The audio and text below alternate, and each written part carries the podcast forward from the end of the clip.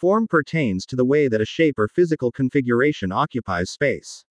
Instead of creating form through three dimensional physical shape, designers create the appearance of form on a flat surface by using light, shadow, the appearance of an object's contours, negative space, and the surrounding objects around the subject matter.